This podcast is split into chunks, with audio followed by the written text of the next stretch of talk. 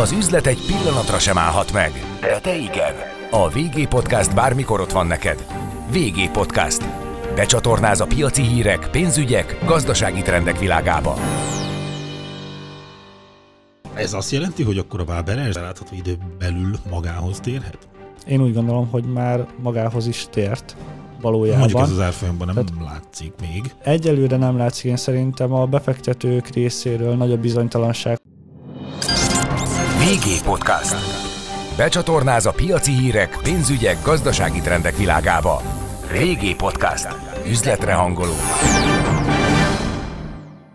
Én annyit tennék hozzá, hogy azért az egy nagyon fontos dolog, hogy hogy másképp is megváltozott a stratégia, hogy eddig ugye a nemzetközi szegmensben a növekedés sem volt a hangsúly, most igazándiból ugye a szinten tartáson van, és ugye a profitabilitás növelésen van a hangsúly. Üzletre hangolunk. Régi Podcast. Nagy szeretettel köszöntök mindenkit, Túros Bense Levente vagyok, és a VG Podcast mai vendége Bukta Gábor, a Concord Értékpapír ZRT részvényelemzője. Szervusz! Szervusz! És Miro József, az Erste befektetési ZRT vezető elemzője, részvény stratégája. Szervusz! Szervusz, és üdvözlöm a hallgatókat is! Most rendhagyóan ugye a tőkepiacok, részvénypiacokról szoktunk elsősorban beszélgetni, de azt gondolom most nem mehetünk el szó nélkül az elszabadult energiaárak mellett. Ugye látjuk, hogy elég volatilis ez a piac, ugye itt az elmúlt egy-két napban csökken, árcsökkenést is láthattunk, de azért a tendencia azt gondolom, hogy vitathatatlanul felfele mutat. Mi történik a piacon? Mitől robbantak így föl az energiaárak, elsősorban a gáz, ugye még a, hát a kőolaj is? De hát úgy látjuk, hogy elszámolták magukat a piaci szereplők, az történt.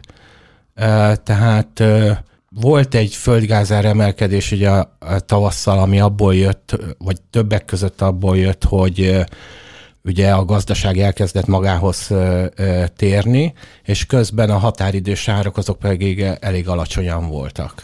Úgyhogy a piaci szereplők nem kezdtek el betárolni, föltölteni a gáztározókat, hanem kivártak, és gyakorlatilag ez a kereslet ez egyszerre nagyjából egyszerre, vagy, vagy, vagy legalábbis összetorlódva jelent meg a piacon, és ehhez képest volt elégtelen ugye a gázszállítás.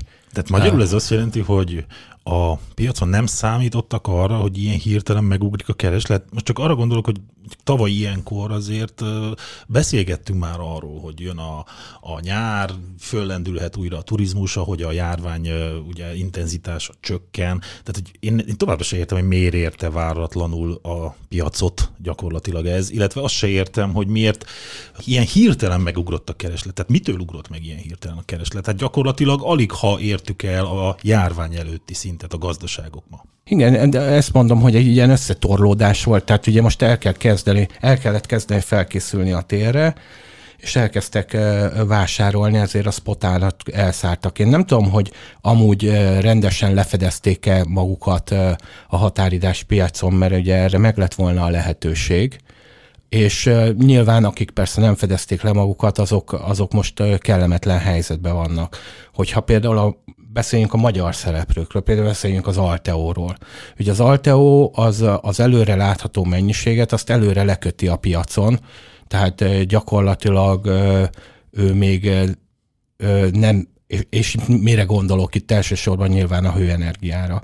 Tehát hogy, tehát, hogy annak megfelelően ő ő, ő a korábbi, vagy a lekötési áron kapja. És ugye az oroszok is erről beszéltek, hogy ugye Európában áttértek, már nem tudom pontosan mikor, ugye a spot árakra, és, és ugye a spot árakban bizony ilyen volatilitás elő tud fordulni, miközben ugye a hosszú távú árazások azok olyan nagyon nem változtak, tehát gyakorlatilag, hogyha megnézed a, a, a mondjuk valamivel több mint fél év, mondjuk március utáni határidős árakat, akkor azt látod, hogy azok olyan 50 euró körül vannak. Az, azok is változtak elnézést, tehát magasabban vannak, mint, csak mint talán nem olyan mértékben, voltak, mint az de nem olyan mértékben, tehát nincsenek ilyen, ilyen kilövések, mint, mint amit most láttunk, hogy, hogy nem tudom, 130 euróra fölment, meg amúgy is ugye a rövid, rövid árak azok 80 euró környékén voltak már egy jó ideje, és nyilván az 50 euró is magas, és persze nyilván beszélnek arról is, hogy elégtelenek a szállítások, hogy nem me- megfelelő mennyiségű érkezik Oroszországból, ezeket egy kicsit nehéz Hát ellenőrizni. ugye ez az Oroszország most, és majd Gáborra pillantok, látom, hogy te is akartál szólani elnézést, de hogy ugye Putyin azért úgy tűnik, hogy megpróbálta menteni a menthetőt, ott tegnap, tegnap előtt, ugye, amikor Igen, azt hát mondta, arra hogy hát ők tulajdonképpen tudnák. Igen. emelni az árat. Gábor, te hogyan látod egyébként, meddig fog ez tartani? Hát alapvetően mi úgy látjuk, hogy itt időjárási tényezőkre is vissza lehet tekinteni. Azért az előző téli időszak is azért hosszan elnyúlott, ennek hatására pedig a nyugat-európai gáztározók azok jelentősen lecsökkentek, legalábbis a bennük lévő gáz mennyisége. Mivel Oroszország alapvetően egy nagyon hideg, hosszan tartó térre számít, ezért egyébként teljesen racionális, hogy először az oroszok a saját gáztározóikat szeretnék feltölteni, és ezzel a saját gazdaságuk védelmét bebiztosítani. Ezt követően, hogyha ezek megtörténnek, akkor várhatóan október végétől, vagy novembertől egyébként egy szerződéses mennyiség fölötti szállítás is megindulhat már Nyugat-Európa irányába. Ez vagy az ettől való félelem, hogy itt is hamarabb be fog köszönteni a rossz idő. Ez nyilvánvalóan egy pánikvásárlás, ez nagy hisztériához vezetett az elmúlt hetekbe, ami jelentősen feltolta a gáznak a, az árát. Ez pedig már olyan szinteket ütött meg, ahol az orosz partner is már közbeavatkozott azzal, hogy legalábbis valami szóbeli intervencióval próbálta befolyásolni, hogy ez a hisztéria ez csillapodjon le, és nyugodjanak meg, hogy lesz gáz bőven a következő hónapok során, úgyhogy nem kellett ettől félni az európai gazdaságnak. Azért ez nekem továbbra is furcsa, hogy ugye tudjuk, hogy azért minden évben egyszer csak eljön a tél. Ez kicsit olyan, mint amikor a, a megjön az első hó, és akkor felkészületlenül éri ugye a közutasokat. Egy kicsit nekem ez olyan most, hogy, hogy, a, mindenki tudta, minden ország tudta, hogy a tárolókat meg kéne tölteni gázzal még nyáron lehetőleg, tehát hogy télire legyen. Tehát akkor magyarul ez nevezhető egy ideiglenes piaci hisztériának, amiből majd, mit tudom én, belátható időn belül kilábalunk?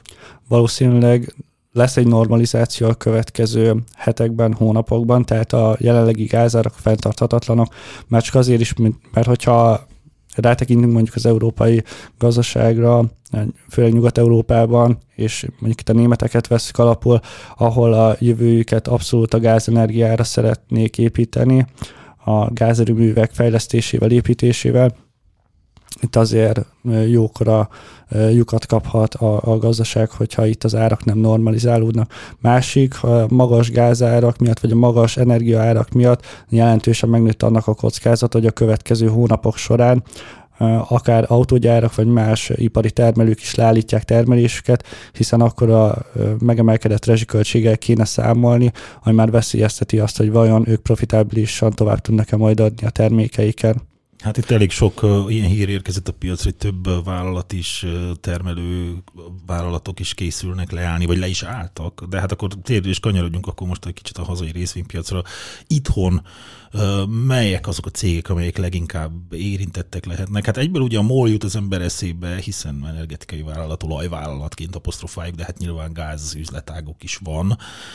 Én úgy látom egyébként, hogy ez a molnak igazából olyan nagy hozadéka nem lesz ennek a gázáremelkedésnek. Ti hogyan látjátok?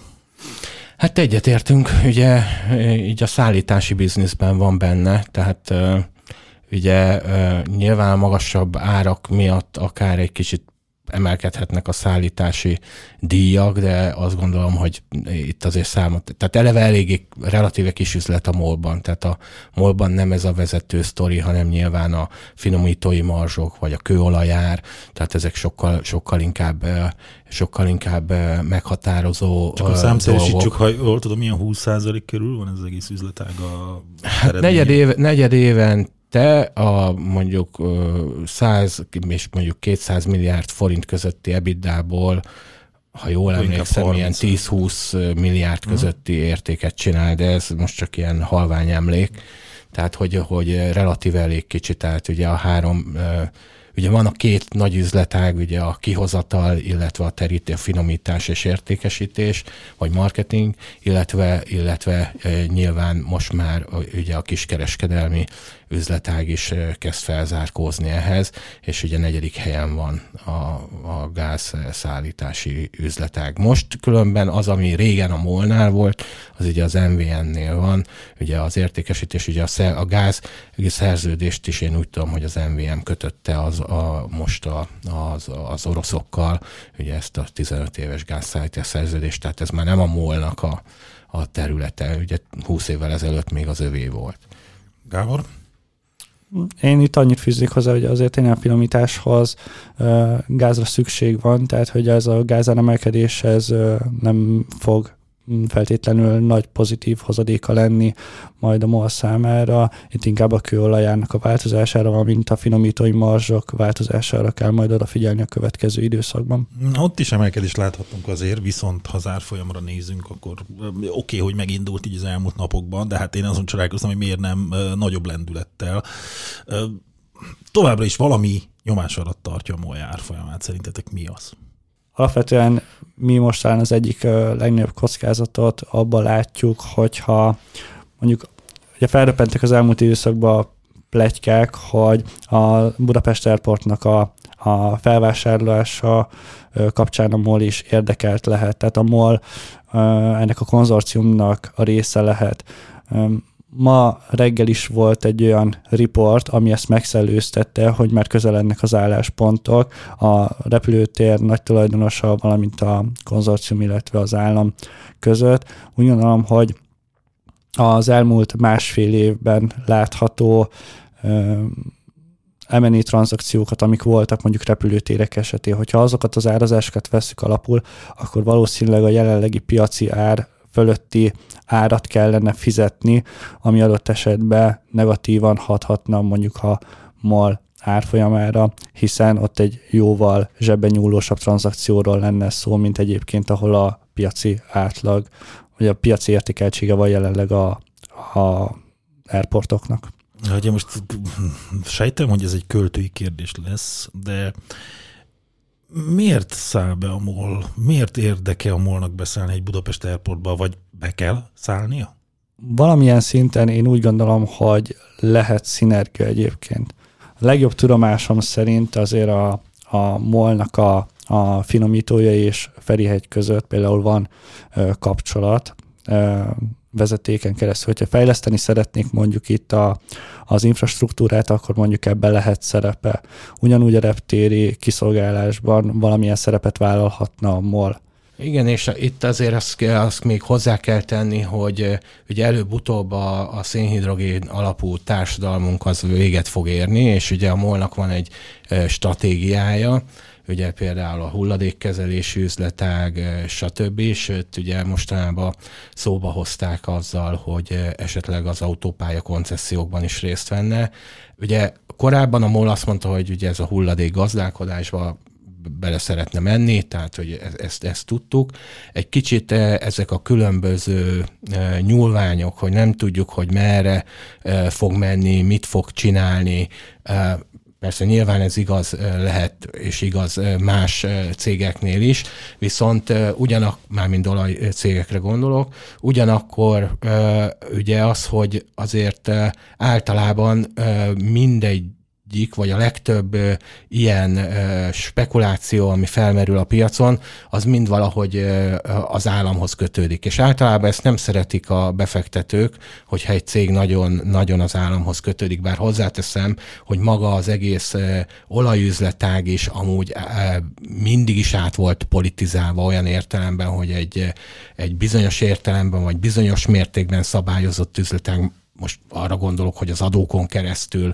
Hát nem beszélve arról, hogy a stratégiai üzletek, Stratégi, a ez a jobb kifejezés, amit tulajdon. mondasz, hogy, hogy stratégiai üzletek, tehát mindig azért ott volt a politika, és látjuk ezt ugye Horvátországban is, meg sok helyen is.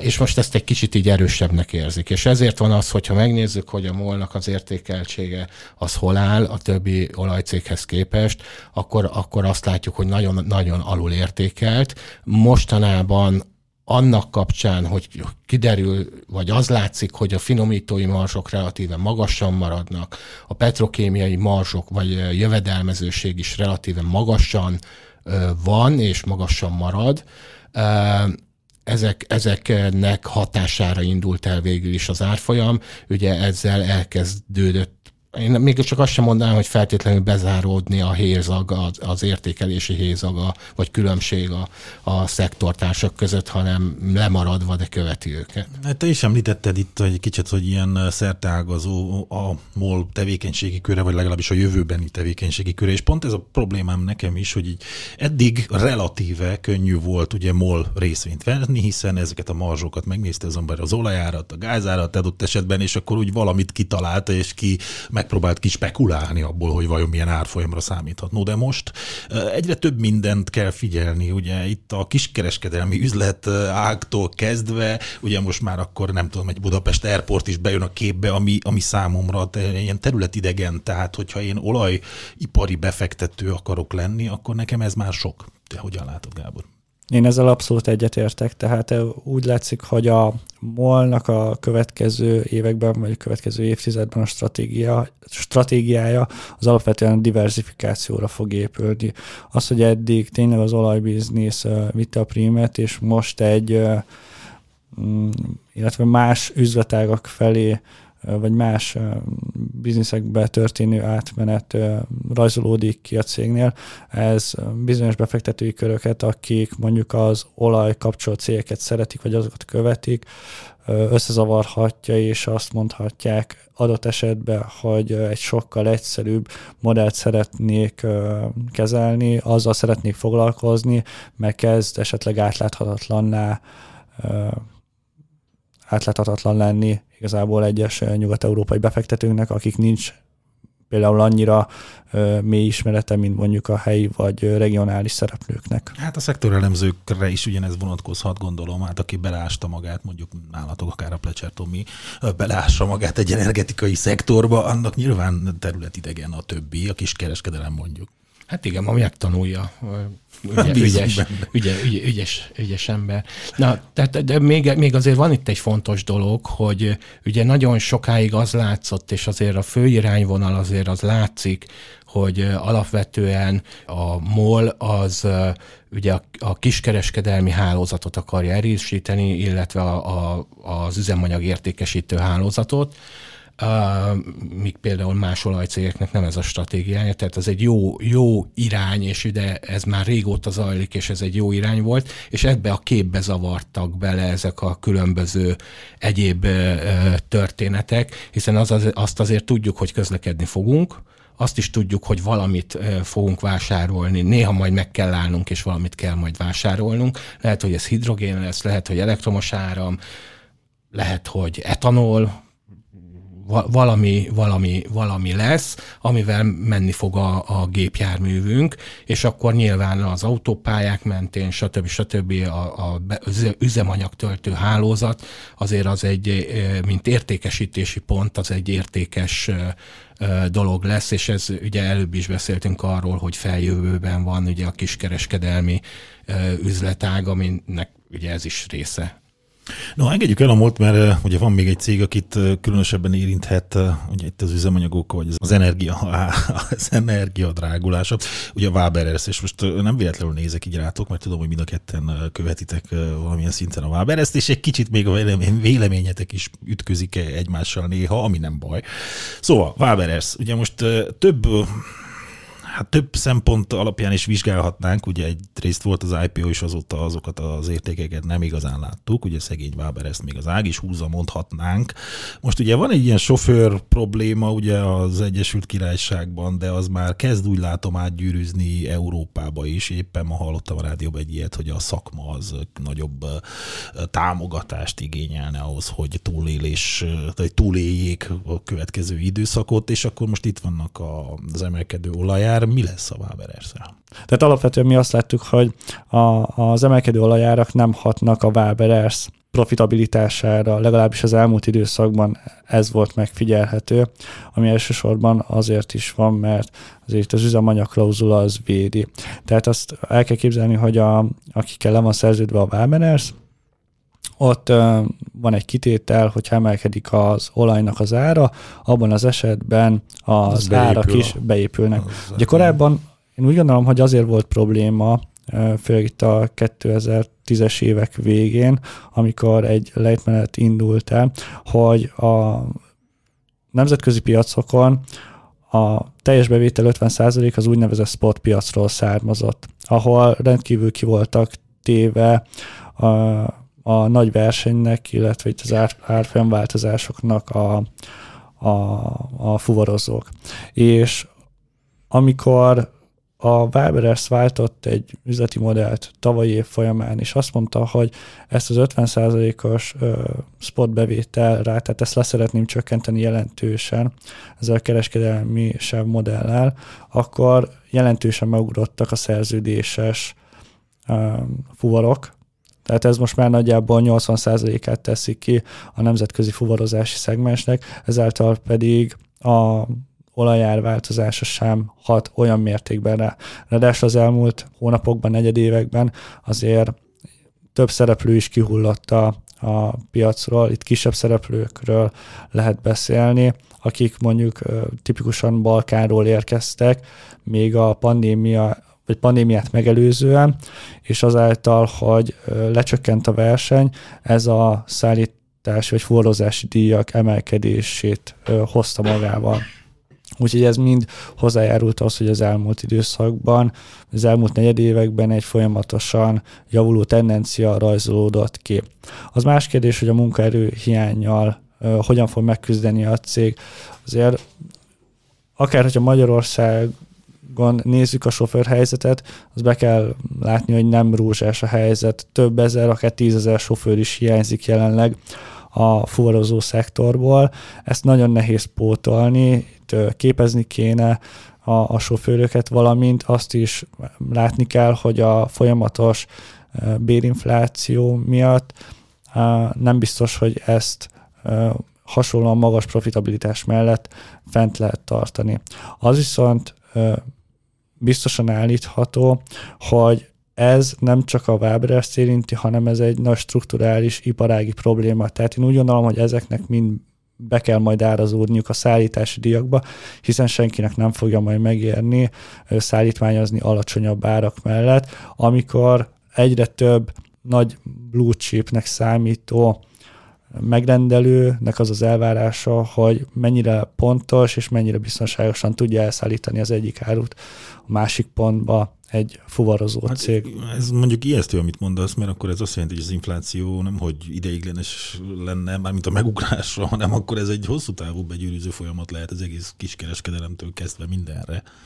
Alapvetően, hogyha mondjuk az üzemanyag árak fokozatosan emelkedni fognak, az biztos vagyok benne, hogy a infláción keresztül be fog tehát be fog épülni nyilvánvalóan a... Hát meg a bérnyomás a... akkor, és a többi, a többi. Ez azt jelenti, hogy akkor a Waberers itt belátható idő belül magához térhet? Én úgy gondolom, hogy már magához is tért valójában. Mondjuk ez az árfolyamban nem Tehát látszik még. Egyelőre nem látszik, én szerintem a befektetők részéről nagy a bizonytalanság, hogy ezek mennyire fenntarthatóak. Úgy gondolom, hogy egy nagyon jól szétválasztható három szegmense van ennek a társaságnak, ahol a biztosító az az elmúlt években töretlenül hozta azokat a sikeres számokat, amiket elvártak tőle, talán még túl is teljesítette azt, amit menedzsment előzetesen várt volna. A regionális szegmensben is a bérnyomás azért meglátszódott, de azért én úgy gondolom, hogy az, hogy mondjuk a magyar élelmiszer ellátási láncnak egy nagyon-nagyon jelentős része a Waberershez köthető. Úgy gondolom, hogy ott olyan túl nagy probléma nem történhet a következő időszakban, hiszen valószínűleg enni mindig fogunk, tisztálkodó szerekre mindig lesz szükség, úgyhogy itt valószínűleg nem, nem lesz egy nagyobb törés. Az, hogy új sofőröket hogyan lehet majd meggyőzni, vagy, vagy új munkaerőt hogyan lehet majd bevonni. Hát vagy importálni. Vagy importálni, igen. Tehát azért az elmúlt egy-két hónapban már vannak olyan hangok, hogy ismét külföldi munkaerőre szorul a cég, tehát hogy és nem is biztos, hogy az a legjobb szó, hogy szorul, hanem egyszerűen hát ott egy olcsó... Egész. Európa arra szorul lassan már, ezt látjuk, csak ugye kérdés, hogy ezt a járvány mennyire fogja keresztül húzni. Jószíra nézek, mert látom, hogy azért te is hozzáfűzni Igen, is. Én annyit, annyit ö, ö, tennék hozzá, hogy azért az egy nagyon fontos dolog, hogy, hogy másképp is megváltozott a stratégia, olyan értelemben, hogy hogy eddig ugye a nemzetközi szegmensben a növekedés sem volt a hangsúly, most igazándiból ugye a szinten tartáson van. Tehát nem arról van szó, hogy folyamatosan újra kell és ugye a profitabilitás növelésen van a hangsúly. Tehát nem arról van szó, hogy folyamatosan egyre több sofőr kell a Waberersnek, hanem most Gábor javíts ki, ha nem jól mondom, de azt hiszem, hogy 2000 kamion van a nemzetközi üzletágban most talán. Igen, nagyjából így. Tehát, hogy jóval alacsonyabb flotta mérettel üzemel jelenleg a cég. De akkor ez azt jelenti, hogy hatékonyabban üzemel, mint korábban. Ez már nem jelenti azt, mert hogy azért a, a nemzetközi üzletág az még nem az még nem hoz olyan jól. Tehát az, hogy látunk jó eredményeket, az inkább a biztosítónak, meg a, a regionális üzletnek köszönhető. Ott azért még van mit tenni azért, hogy, hogy azért jobbak legyenek az eredmények. De hát ez azt jelenti, hogy kevesebb kamionnal szeretnék kvázi a korábbihoz hasonló eredményt produkálni, akkor csak hatékonyságjavítással tudom ezt elérni, vagy rosszul ez, ez így van. Ugye pont arról van szó, csak emlékezzünk vissza, hogy ez a sztori, ez hol indult. Ez úgy, úgy indult, hogy volt egy volántefu, 150 kamionnal, amelyik több profitot csinált, mint a hungarok kamion, ugye, és kés, később a Volántefu vette meg a hungarok kamiont, és így alakult ki, és az lett, így lett átlevezve Waberelsre. Tehát az, hogy ha neked 1500 kamionod van, nem biztos, hogy fogsz akkora profitot csinálni, mint 150 kamionnal.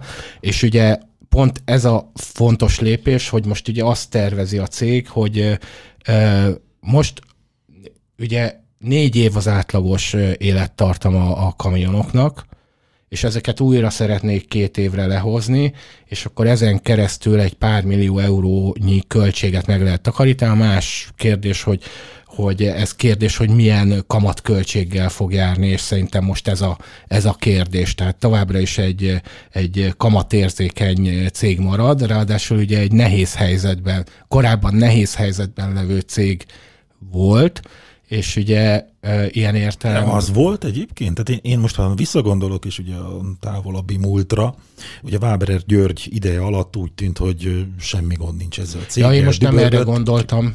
Értem, de hogy aztán utána jött a tőzsdei kibocsátás, nagy lelkesedéssel szaladt neki a piac a részvényvásárlásoknak, és akkor kezdődött hirtelen egy olyan lejtmenet, amit igazából nekem, vagy számomra nehéz megmagyarázni, hogy mitől fordult ekkorát hirtelen ez a cég.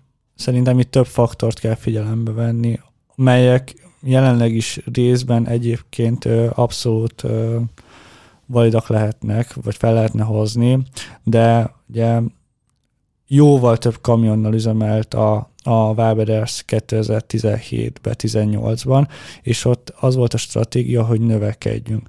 Alapvetően Európában a rendelések száma az már nem tudta követni azt, amit vagy amilyen mértékben a Waberer szeretett volna előre szaladtak magyarul? Én úgy gondolom, hogy előre szaladtak, mert úgy gondolták, hogy majd megfelelő profitabilitás mellett képesek lesznek növelni a flottát, de a marginok összeomlottak, mert erre nem voltak képesek, pont amiatt, mert nagyon sok volt az EU-n kívüli fuvarozó is, akik jóval a Waberers megtérülési árai alatt tudták vinni ezeket a fuvarokat. Hát ebben most... van most változás akkor? Mert én, én tulajdonképpen ugyanazt látom, hogy kevesebb kamionnal akarunk uh, ugyanolyan eredményt, vagy még jobb eredményeket elérni, miközben a piac, ez nem, hogy javult volna, vagy a piaci helyzet, hanem szerintem még inkább romlott. Igen, de annak fényében, hogy lecsökkentették a flottát, ahogy korábban is említettem, itt a szerződéses ügyfelek száma jelentősen megugrott, ahol van egy biztos átlag feletti profitabilitás, ami egyébként lehetővé teszi a Waberer számára azt, hogy magasabb profitot tudjon elérni, vagy magara, magasabb megtérülést tudjon elérni ezeken a fuvarokon, amit szállít Nyugat-Európába. Azért, hogyha figyelembe vesszük, hogy mondjuk egy nagy megrendelője, mondjuk Németországban az Amazon, neki az kell, hogy óriási volumenbe tudjon szállítani egy fuvarozó cég, és ezért hajlandó is fizetni. Tehát, hogyha ilyen nagy uh, blue chip megrendelőkkel fogja feltölteni a portfólióját a Waberers, akkor a jövőben nem kell ezen aggódnia, én úgy gondolom. Tehát nem az alkalmi fuvarokra épít, hanem, hanem mondjuk egy Audi-ra, egy Amazonra. Igen, ez, ez egy nagyon fontos, amit a Gábor mond, hogy hogy itt azért van az, e, hogy mondja, a szállításnak egy biztonsága. Tehát nem fo- ugye ez egy nagyon töredezett piac, és pont a spot piac olyan, hogy oké, okay, most kell egy kamion, azt megveszem gipsziakaptól, vagy megveszem a Waberers-től, a gipsziakap az olcsó. De mondjuk egy Amazon, ugye ő azt szeretné, hogy az áruja időben ott legyen, vagy egy Samsung, az azt szeretné, egy Audi, stb. stb. Mindenki azt tehát, hogy, hogy időben ott legyen, és hogyha kell még két kamion, akkor legyen két kamion még, és ehhez egy nagy szereplő kell és a Waberers ilyen értelemben nagy, nagy szereplő, hiszen az egyik legnagyobb európai szereplőről beszélünk. És, és ezért, amit a Gábor is mondott, hogy hajlandó felárat fizetni. És ugye erre ment rá most a Waberers. Nem okozott számomra meglepetést, hogy te optimista vagy a waberers kapcsolatban, hiszen mindig is az voltál. De mikor lesz 4-5 ezer forint megint a részvény? Uh, ugye ez, azt gondolom, hogy ha jól mennek a, a dolgok, amúgy, induljunk el a profit oldaláról, és majd Gábor kiegészít, vagy, vagy azt mondja, hogy szerintem nem úgy van, nem tudom, de hogy én úgy látom most, hogy, hogy ha a folyamatok úgy mennek tovább, ahogy, ahogy most látok, és most nem arra gondolok, hogy, hogy ugyanilyen dinamikával javul a cég, hanem csak, hogyha szinten marad az elért teljesítmény, vagy uram, bocsánat, picit javul, de elég, ha szinten marad, akkor szerintem bekövetkezhet az, hogy a jövő évben gyakorlatilag eléri azt a profit szintet a cég, mint amit a történelmi magasság volt.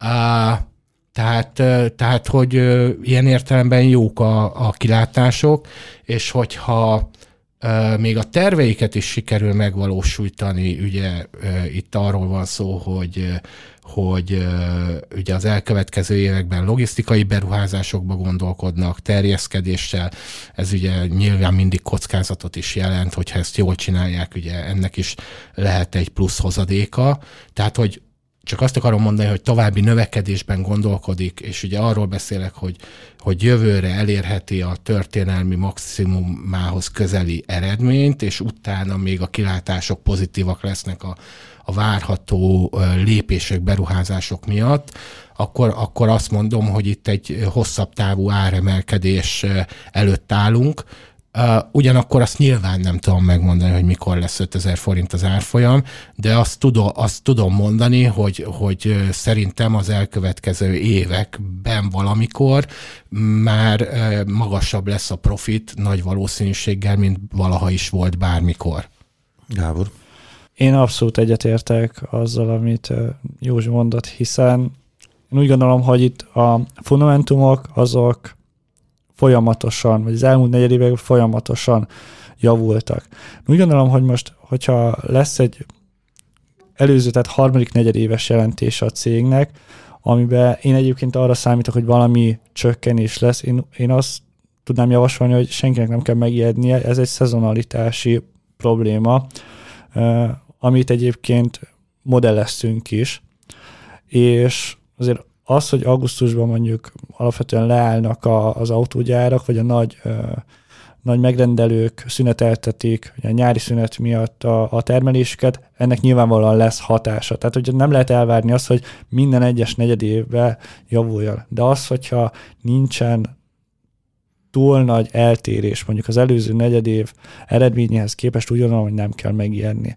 És akkor ugye van az olajfaktor, van ez, hogy voltak a, a balkáni fuvarozókból fakadó faktor, ami mondjuk negatív hatott, ugyanúgy a munkaerő, tehát azért egy nagyjából 2000-2200 kamiont megtölteni sofőrrel sokkal, de sokkal egyszerűbb feladat, mint adott esetben 3500-4000 kamion. Tehát, hogy ez ezt szerintem nem nehéz belátni. Így az operációs kockázat jóval, de jóval alacsonyabb, mint a korábbi években volt, úgyhogy ezt is figyelembe kell venni. Van célátok a Concord nem? Nálunk van célár, az 3400 forint részvényenként. Jóci? Nálunk nincs szélár, mert hogy mi nem követjük már egy ideje, a, már mint hivatalosan, és nem készítünk mély elemzéseket a cégről. Menjünk tovább, akkor van még egy érdekes cég, a Vízerről van szó. Ugye olvastam tőled egy érdekes anyagot, amelyben arra hívott föl a figyelmet, hogy itt az olajár emelkedésével, hogy mondjam, ráfaraghat a Vízer. Miért is? Tulajdonképpen itt arról van szó, hogy volt egy júniusi igazgatósági döntés a, a Vizernél, amikor egy úgynevezett no hedge politikát fogadtak el. Na most ez úgy néz ki, hogy itt a következő időszakra nem fogja az olajfedezeti pozícióit majd lefedezni a cég, tehát itt az olaj árváltozásából fakadó fluktuációnak teljes mértékig ki lesz téve. Feltételezésünk szerint ezek a korábban megnyitott hedge vagy fedezeti pozíciók, ezek nagyjából szeptemberre, vagy most október elejére teljesen elfogytak. Hát akkor lehető legrosszabbkor lehet, lehet, lehet, lehet így értelmezni, hogy, hogy talán legrosszabbkor. Igen, az, hogy az olajár az hová fog emelkedni a következő időszakban, vagy hogyan fog változni, az úgy gondolom, hogy több faktor is mozgatja, de a jelenlegi olajár környezet az mindenképpen negatíva ez, hat. Elsősorban a bizonytalanság miatt azt gondolom, hiszen hogy nehéz így tervezni, hogy hogyan tudok eladni egy két hónap múlva esedékes repülőjegyet, ha fogalmam nincs arról, hogy mi lesz két hónap múlva az üzemanyagát. Többnyire ez is vezérelt az igazgatóságnak a korábbi döntését, hogy azért a, a pandémia során ezeken a fedezeti pozíciókon egyébként nem csak a vizet, hanem az összes nagy létárság óriási veszteségeket szenvedett el, és úgy gondolták, hogy az ebből származó gazdasági profit, vagy, vagy a kiszámíthatóbb profitabilitás nem feltétlenül lesz igaz így a következő időszakba, és, és ebből inkább azt vonták le, hogy jobb, hogyha, hogyha jelenleg ebbe a kiszámíthatatlan pandémiás környezetbe nem vállalnak hedge pozíciókat. Ugyanakkor a kapacitásait már a 2019-es szintre felemelte a cég augusztusba. Most azért az elmúlt hetekben látszódik visszaesés, most nagyjából a 2019-esnek a 90-95%-át üzemelteti csak a cég, tehát hogy ahogy befejeződött a nyári szezon, utána azért a kereslet a jegyárak, vagy bocsánat, a kereslet a jegyek iránt elkezdett csökkenni. Kérdés, hogy majd itt az ősz, vagy az őszi szünetben, amikor iskolai szünet lesz, akkor lesz egy nagyobb boom, ahogy egyébként a riválisok már figyelmeztetik hát pozitív az ünnepi szezon, csak hát ugye kérdés, hogy a járvány az hogyan alakul, mert hogyha ismét korlátozások lesznek, már pedig ha itt körülnézünk, legalábbis a környező országokban milyen uh, elég drámai járványadatok érkeznek, akkor szinte kizártnak tartom, hogy ne legyenek uh, bizonyos korlátozások legalábbis. Jelenleg kezd elég nagy divergencia lenni Nyugat-Európa, illetve Kelet-Európa között a COVID szempontjából. Tehát míg Kelet-Európában, vagy itt Közép-Kelet-Európában alapvetően folyamatosan növekvő eset számokról lehet beszámolni, addig Nyugat-Európa sokkal csendesebb ilyen értelemben. Hát igen, csak a vízer ugye a régióban erős, hogy a régióból szállít, illetve a régióba szállít, tehát neki ez az elsődleges piaca. Így van. Ez is, ez is az egyik nagyon nyomósak, amiért úgy gondolom, hogy esetleg a következő időszakban az egyébként elmúlt másfél-két évben tényleg sztárként szárnyaló vizerészvényei akár egy negatívabb periódusba is belecsöpenhetnek. Na, hát nem árt az óvatosság, Joci. Igen, csak egy dolgot én nem követem a vizer részvényeit ennyire szorosan, sőt nem is olyan nagyon, de hogy azért az egy nagyon fontos dolog, hogyha egy ilyet lép a cég, mint amiről Gábor beszélt, általában ugye ez egy spekuláció egy befektetőnek a szemében. És Ugye azt szokták mondani, hogy, hogy a, az olajárral az olajspekulások foglalkozzanak, ugye azok a cégek, amelyek használják ezeket az alapanyagokat, azok valamennyire biztosítsák maguknak a, a, a megfelelő árat és megfelelő mennyiséget, tehát ilyen értelemben ez egy kockázatnövelő tényező, tehát egyetértek a ilyen értelemben a Gáborral, hogy, hogy mondjuk én mindig is elég drágának találtam a vizert, amúgy összességében. Egyébként jó ez, hogy felvetetted itt, hogy drága a vizer vagy sem. Egyébként én úgy látom, hogy azokon a piacokon, ahol jellemzően kisebb a verseny, ott tényleg van tér arra, hogy magas jegyárakat kínáljunk. De hogyha mondjuk össze kéne hasonlítani egy budapesti reptéren látható jegyárkörnyezetet, vagy mondjuk a Bécsit, ahol tényleg a Covid előtti időszakban egy vérfürdő volt gyakorlatilag, mert ölték egymást a, a üzemeltetők a piaci részesedésért, hát azért lehet látni bőven különbségeket. Tehát a Bécsi repülőtérről repülni ugyanarra a destinációra jóval alacsonyabb. Nem vagyok benne biztos, hogy a Jóci erre gondolt, én szerintem a részvény árára gondolt, hogy mennyire drága vagy nem, vagy rosszul látom? Igen, igen, igen, igen. Tehát én az árazásra gondoltam, tehát nekem mindig, és ezért nem is kezdtük el kaverolni soha, mert mindig, mindig úgy éreztük, hogy egy kicsit túl húzott. De hogyan látod? Az ja. Gábor, szerinted is drága a részvény? Félreértettelek. Szerintem is drága a részvény, de abszolút. Hol tartunk most? Ugye ne felejtsük el, hogy Londonban jegyzik a Londonban jegyzik, így van, nagyjából ilyen 48 font per részvényenkénti árfolyam van jelenleg. A csúcson 55-56 font közötti árfolyam is kialakult márciusban, ami részben szerintünk annak volt betudható, hogy a 600 legnagyobb céget tömörítő Stocks Europe 600 Indexbe bekerült, ez pedig egy olyan mértékű passzív inflót okozott egyébként a cégnél, ami folyamatosan húzta felfelé az Csak hogy kicsit képbe tegyük, ez az EasyJethez képest, mondjuk vagy a Ryanairhez képest hol áll ez a jegyzés? Hát az EasyJethez képest jelenleg közel kétszer akkora mondjuk a piaci kapitalizációja, ami azért annak tükrében tényleg fura, vagy érdekes lehet egy laikus számára, hogyha megnézi, hogy az EasyJetnek kétszer akkora flottája van, mint a Vizernek. Ebbe, ennek ellenére ugye az elmúlt hetekben felröppentek olyan hírek is, hogy a Vizer felvásárlási ajánlatot tett az EasyJetre. Tehát, hogy annyira... De hát ez, ez, ez, szerintem ez egy elég plegyka szintű hír, tehát ezért mekkora lehet ennek a valóságtartalma? Én abszolút elhiszem, hogy ennek volt valóságtartalma. Már csak abból kifolyólag is, mert volt egy olyan cikk is, amely azt taglalta, hogy az EasyJetben még a elmúlt hetekben látható tőkeemelés előtt 25%-os nagy tulajdonos is egyébként vevő lett volna erre, hogy részvényekkel legyenek kifizetve az EasyJet jelenlegi részvényesei, és ez egy óriási akvizíció lehetett volna Európában, ahol a Vizer gyakorlatilag egy hatalmas versenytársat levett volna a csatatérről, ha lehet így fogalmazni, és a flotta méretbe pedig megközelítette volna a Ryanair-t. No, menjünk gyorsan tovább, mert úgy látom, hogy Joci kicsit unatkozik már, hogy nem a saját területéről beszélgettünk.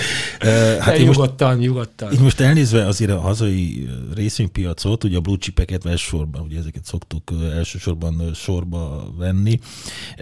Igazából a Richterben bíztam én nagyon az idén, hogy valami talán lesz ebben a, a piacon, mármint hír, jó hír, pozitív hír. Ugye várunk egy harmadik indikációt itt a Kariprazinnal kapcsolatban, és nem érkezik, és a Richter alszik, mármint a részvény, úgy értem.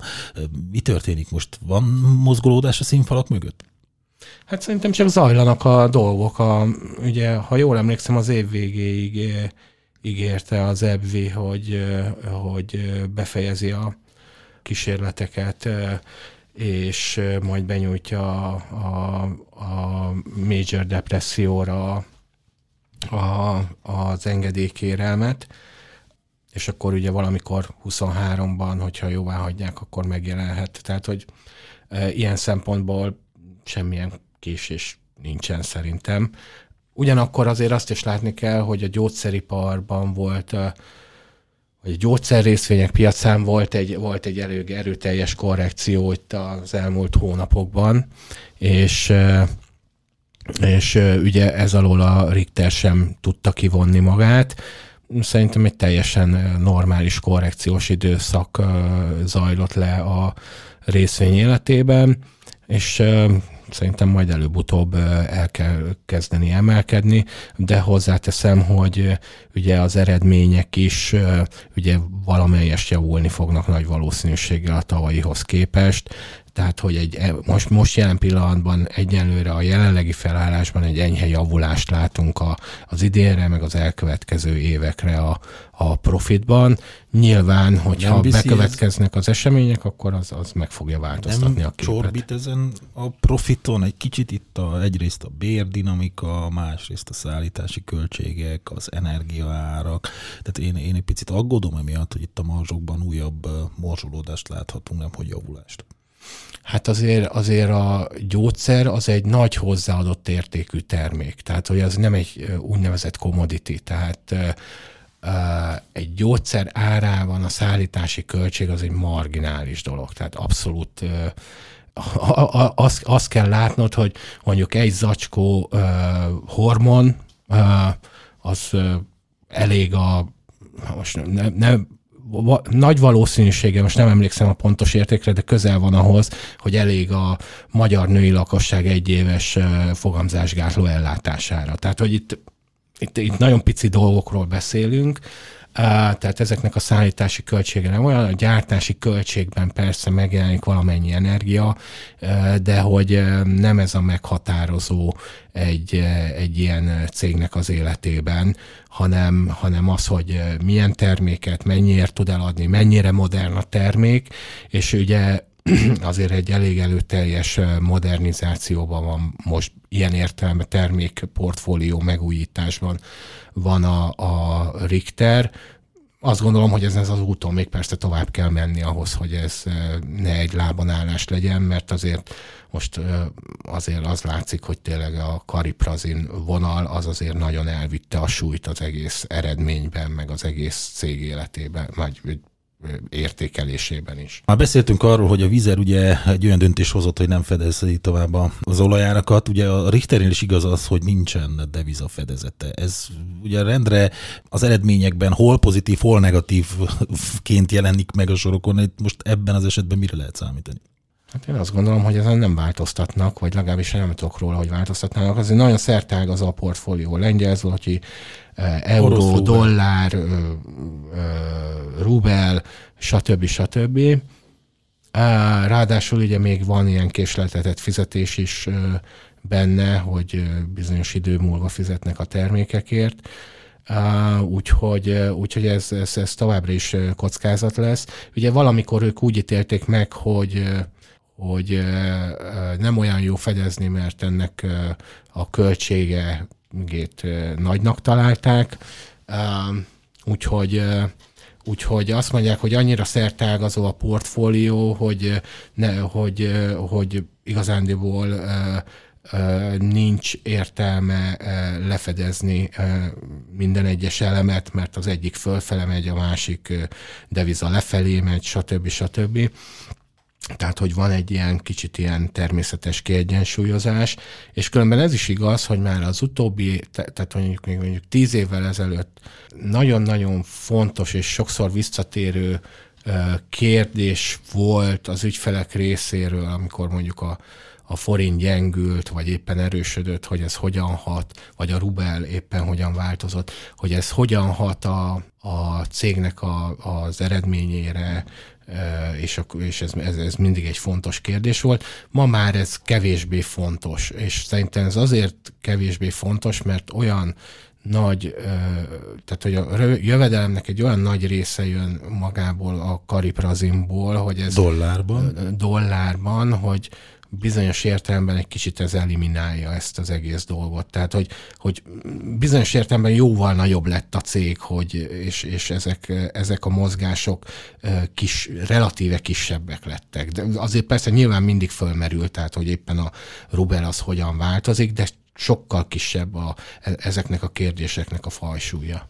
Abszolút egyetértek, tehát évekkel ezelőtt a Richter mozgásának egyik rugója tulajdonképpen a rubel forint árfolyam változása volt. Ezt nagyon sokan a befektetők közül követték, hogy hogyan változik. Most azért az elmúlt időszakban alapvetően dollár forint mozgása az, ami meghatározza a befektetők szentimentjét a papír irányába. Viszont az elmúlt hetekben elég érdekesen alakul az az, hogy volt egy nagyon markáns dollár erősödés az euróval szembe, illetve ebből kifolyólag a forinttal szemben is. Most már kifejezetten magas szinteken vagyunk, ennek ellenére nem találtak rá a Richterre, valószínűleg az közrejátszik, hogy egyrészt a, az egész szektort adták a befektetők, tehát ebből, vagy ilyen szempontból nem lógott ki egyébként a sorból a Richter papírja, a másik pedig, hogy úgy gondolom, hogy várják a, az október vég, vagy novemberi döntés, hogy lesz-e az új indikációban. Igen, hát mindjárt jön ezt várjuk. Két blue chipről még legalább pár szót ejtsünk. Ugye a Telekom piacán igazából szintén nem látok érdemi mozgolódást. Ugye itt, ha megnézzük az inflációt, ugye az 5% 5,5%-os inflációt, akkor az a, a hát relatív kevés osztalék is hát még kevesebb lett. Ez lehet az egyik oka? Abszolút, tehát a hozamemelkedésnek mindenképpen van szerepe a Magyar Telekomnak a hát nevezni vergődésébe, lehet így hívni. Lehet, talán. sajnos. Igen, tehát azért az elmúlt években alacsonyabb kifizetési hányad volt a, a cégnél, ez pedig folyamatosan nyomás alatt tartja egyébként a, a részvénynek az árfolyamát. Igen, hát a relatív alacsony osztalékot én is arra értettem elsősorban, hogy ahhoz képest amennyit ki tudna fizetni a cég, ahhoz képest alacsony. Ez így van.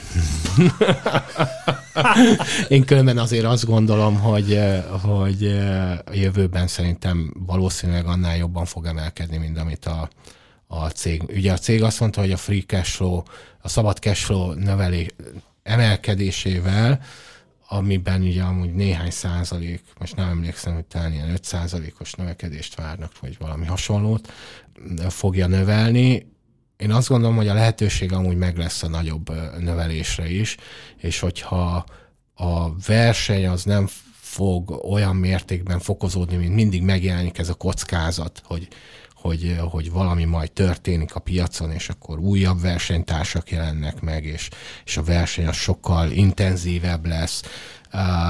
Tehát, hogyha ezek nem következnek be, akkor, akkor azt gondolom, hogy majd az osztalék a nem létező osztalékpolitikában, vagy az ilyen értelemben létező osztalékpolitikában, vagy homályos osztalékpolitikában is azért lesz valamiféle változás. Menjünk tovább akkor, és nézzük meg, mert még az OTP maradt ugye a blue közül, hát itt emelkedik a hozamkörnyezet, értem szerűen, ez az OTP-nek, bankszektornak jó, normalizálódik a monetáris politika, csak kérdés, hogy ez a hitelezést visszaveti-e, hogyan látjátok?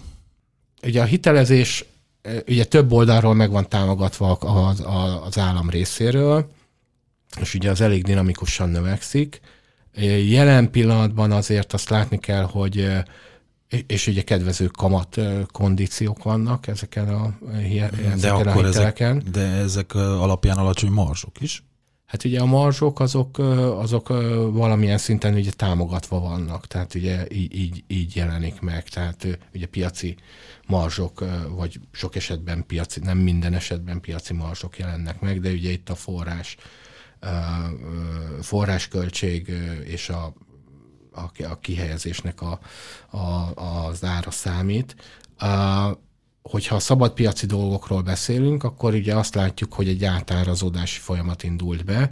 Ugye az OTP-nél ezzel kapcsolatban ugye azt lehet látni, hogy hogy a kamatemelési ciklusnak köszönhetően valamelyest Magyarországon e, van nagy valószínűsége emelkedni fognak a, a marzsok, ugyanakkor e, más országokban, például e, Bulgáriában nyom, továbbra is nyomás alatt vannak a marzsok, tehát gyakorlatilag valószínűleg továbbra is szinten fog maradni csoportszinten a, a, a margó, miközben egy dinamikus hitel növekedést láthatunk, de ugye a fő ugye ez is egy fontos tényező, a másik fontos tényező ugye pedig a terjeszkedés, az akvizíciók, ugye, és a, a, a mostában megvásárolt ugye szlovén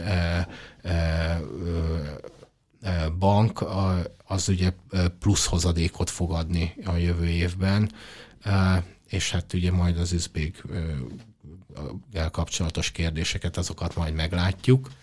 Ugye ott a veszély az azt tud lenni, hogy az állami finanszírozást ki kell váltani a banknál. Tehát ugye maga a várható vételár azért azt gondolom, hogy az, az nem egy olyan hatalmas dolog, tehát mi úgy kalkulálunk, hogy valószínűleg 90 milliárd forintnál többet nem fog érte fizetni azért a het, nagy valószínűséggel 75 százalékért, mert ez se hivatalos, vagy nem mondták meg.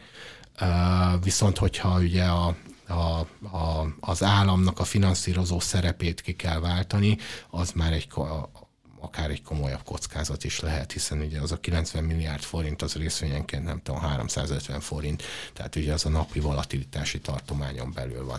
Ugye annak idején Ukrajnában láttuk ezt a kockázatot, hogy maga az ukrán bank sem lett volna olyan nagy kockázat, viszont ugye az OTP finanszírozta az ukrán bankot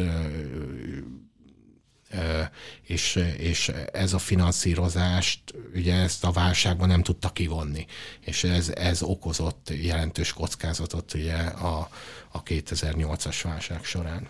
Tehát abban olyan, annyival egészítem ki Józsit, hogy azért OTP kapcsán mindig elmondhatjuk, hogy az európai szinten is egy nagyon magas minőséget képviselő bank, nagyon jó megtérüléssel, ami folyamatosan a befektetői vagy a befektető fókuszában tudja tartani nem csak a bankot, hanem egyébként a magyar gazdaságot is, vagy a régió teljesítményét, hiszen ezen keresztül azért leképződik, vagy, vagy láthatjuk. A másik pedig, hogy azért kimagasló szorzókról nem lehet beszélni, mondjuk az OTP esetében sem, de nagy részt azért már ezeknek a pozitív fejleményeket beárazhatta a piac, úgyhogy bár nem feltétlenül lehet azt mondani, hogy nagyon elszállt árazásokon van az OTP-nek az árfolyama. Ez lett volna a következő kérdés, mert azért itt a célárakat elnézve egyre optimistább célárakat látunk, de azért az OTP ez ugye neki úgy tűnik, hogy most ez a 19 ezeres szint, ez, ez azért egy elég nagy falat. Miért van ez akkor? Mi különben most emeltük meg a célárunkat a, a héten, hétfőn, 20.300 forintra, ugye ez 12 hónapos célár.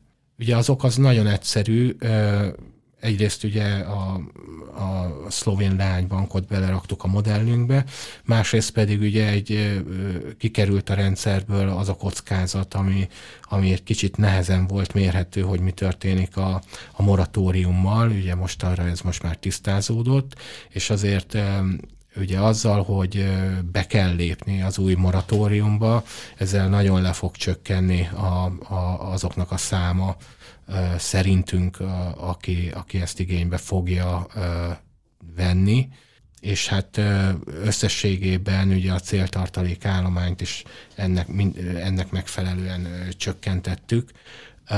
Elég nagy mértékben, különben elég konzervatívak voltunk korábban. És ugye meg beszéltünk a, a, a marzsokkal kapcsolatban, illetve a környezettel kapcsolatban.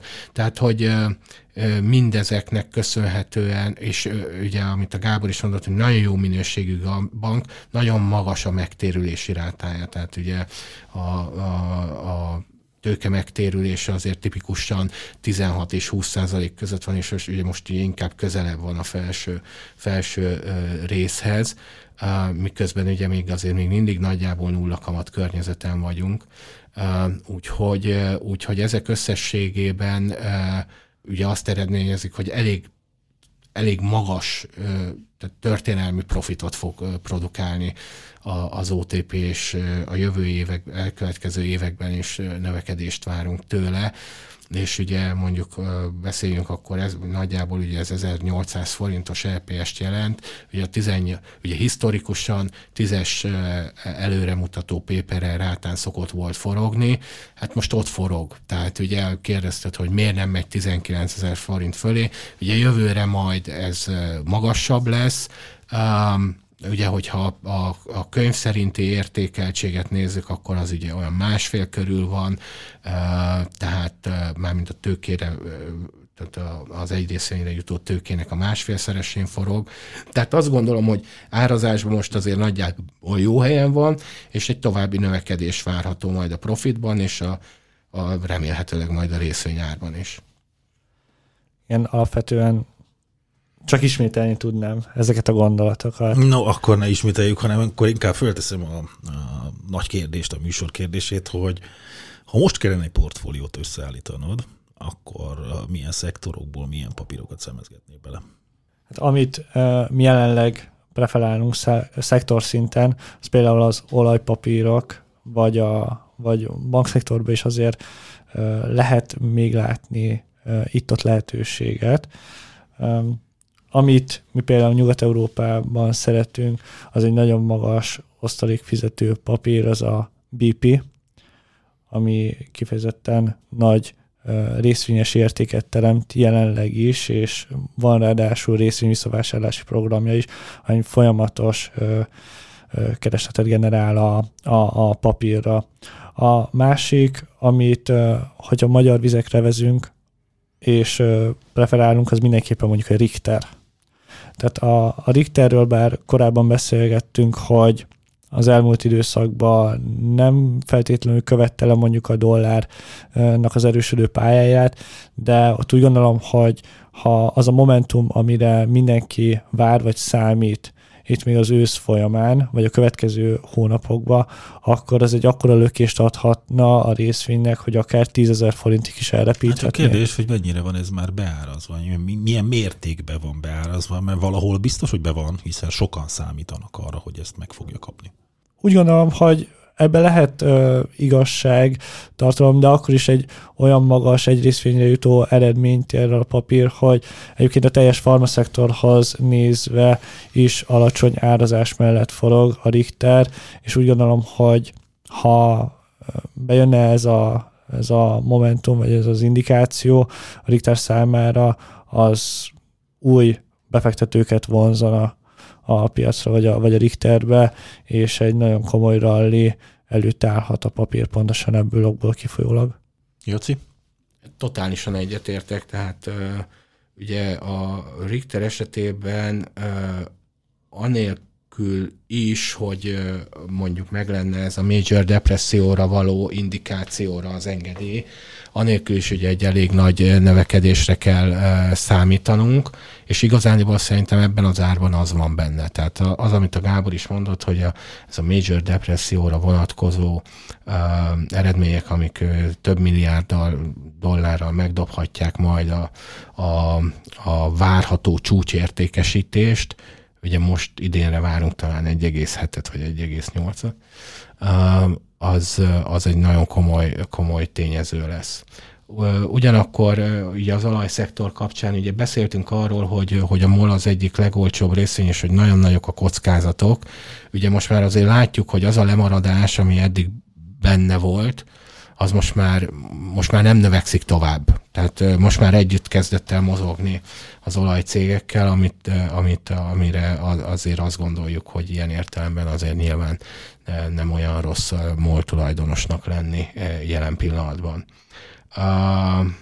És hát ugye most ilyen elég nagy chip hiány van, és ugye van egy osztrák gyártó, az AT&S, és, és ők, ők, ők ilyen kis lapkákat gyártanak a csipekhez, tehát hogy nem közvetlenül csipeket gyártanak, de ugye olyan nagy a kereslet e, ebben az iparágban, meg a nyomottak voltak ezek, ezeknek a mondjuk azt, hogy másodlagos termékeknek az ára az elmúlt évek során sokban tartották a chipgyártók az ilyen gyártókat, és most kezd ez kicsúszni a, a chipgyártók kezéből, vagy kezdenek kicsúszni, és kezd normális árazása lenni ezeknek a lapkáknak.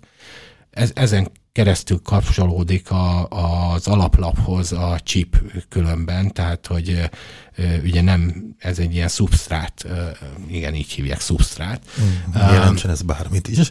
Igen, hát ez egy ilyen kis lap, lap, lapocska, amire rárakják a, a processzort. És ugye most fognak a Maláziában egy elég komoly nagy gyárat építeni, meglógavagolva ugye a keresletnek a felfutását. Úgyhogy, úgyhogy ott azért látunk még így, a, mert hogy amúgy összességében a chip szektort eléggé túlárazottnak, vagy jól árazottnak tekintjük mostanra, ott ugye fölrobbantak hát, az aki árak. akarta, az már megvette a Igen, aki már megvette, már... de hogy még mindig lehet találni ilyen kis érdekességeket a piacon, akik, akik esetleg ebből jól tudnak profitálni, és, és ők ilyenek. Még, hogyha saját gondolataimat kiegészítettem, akkor mindenképpen említést érdemel szerintem a, a Ryanairnek mondjuk a vizerhez képesti teljesítménye, amire szerintem érdemes lesz odafigyelni a következő időszakban. Mert az látszódik a napi szintű forgalmi adatokból, hogy míg a vizer valószínűleg küzdköd, itt a régióban a pandémia miatti keresletcsökkenéssel, addig a Ryanair nagyon stabilan tudja tartani a kapacitásait, és azt is ki kell azért emelni, hogy a Ryanairnél nem volt kapacitás növekedés, szemben a vizerrel, aki a pandémia ellenére is nagyjából 20-25%-kal növelte kapacitásait itt az elmúlt két éves időtávon. Emiatt gondolom, hogyha ha azt veszük alapul, hogy a vizer mekkorát emelkedett, ahhoz képest a Ryanair relatív lemaradt egyébként az elmúlt másfél év során, úgyhogy én úgy gondolom, hogy itt a Ryanairbe még jöhet egy kitörés kísérlet ebből a nagyon szűk, két-három eurós, nagyjából egy éve tartó sávból, úgyhogy itt a, a következő egy hónapban a jelentésekre mindenképpen odafigyelnék, mit fognak mondani a társaságok. Mert azért légi szektor szezonálisan nagyon jól teljesít az utolsó negyed évben, és itt szerintem lehet egy további felpattanás, amiatt, mert egyszerűen a befektetők ki vannak élezve arra, hogy itt fel fog robbanni a kereslet a következő időszakban is, abban az esetben, hogyha majd egyébként az utazás lehetőségek visszaállnak a régi kerékvágásba. Csak nagy kérdés ugye, hogy visszaállnak-e a régi kerékvágásból. Még, még egy gondolat, amiben szerintem a Gábor egyet fog érteni, és érintettük a mai beszélgetésünkben, hogy a Waber Airsoft azért valószínűleg nem egy rossz eh, befektetés jelen pillanatban. Abszolút egyetértek. Tehát én úgy gondolom, hogy egy eh, nagyon szép jövő előtt álló eh, cégről beszélhetünk, akinek volt egy ö, ö, rossz három éve, de itt olyan változások történtek az elmúlt ö, egy év során, amelyek abszolút abba az irányba mutatnak, hogy a Waberers profitabilitása a stabilan növekedni fog a következő évek során. Hát legyen igazad.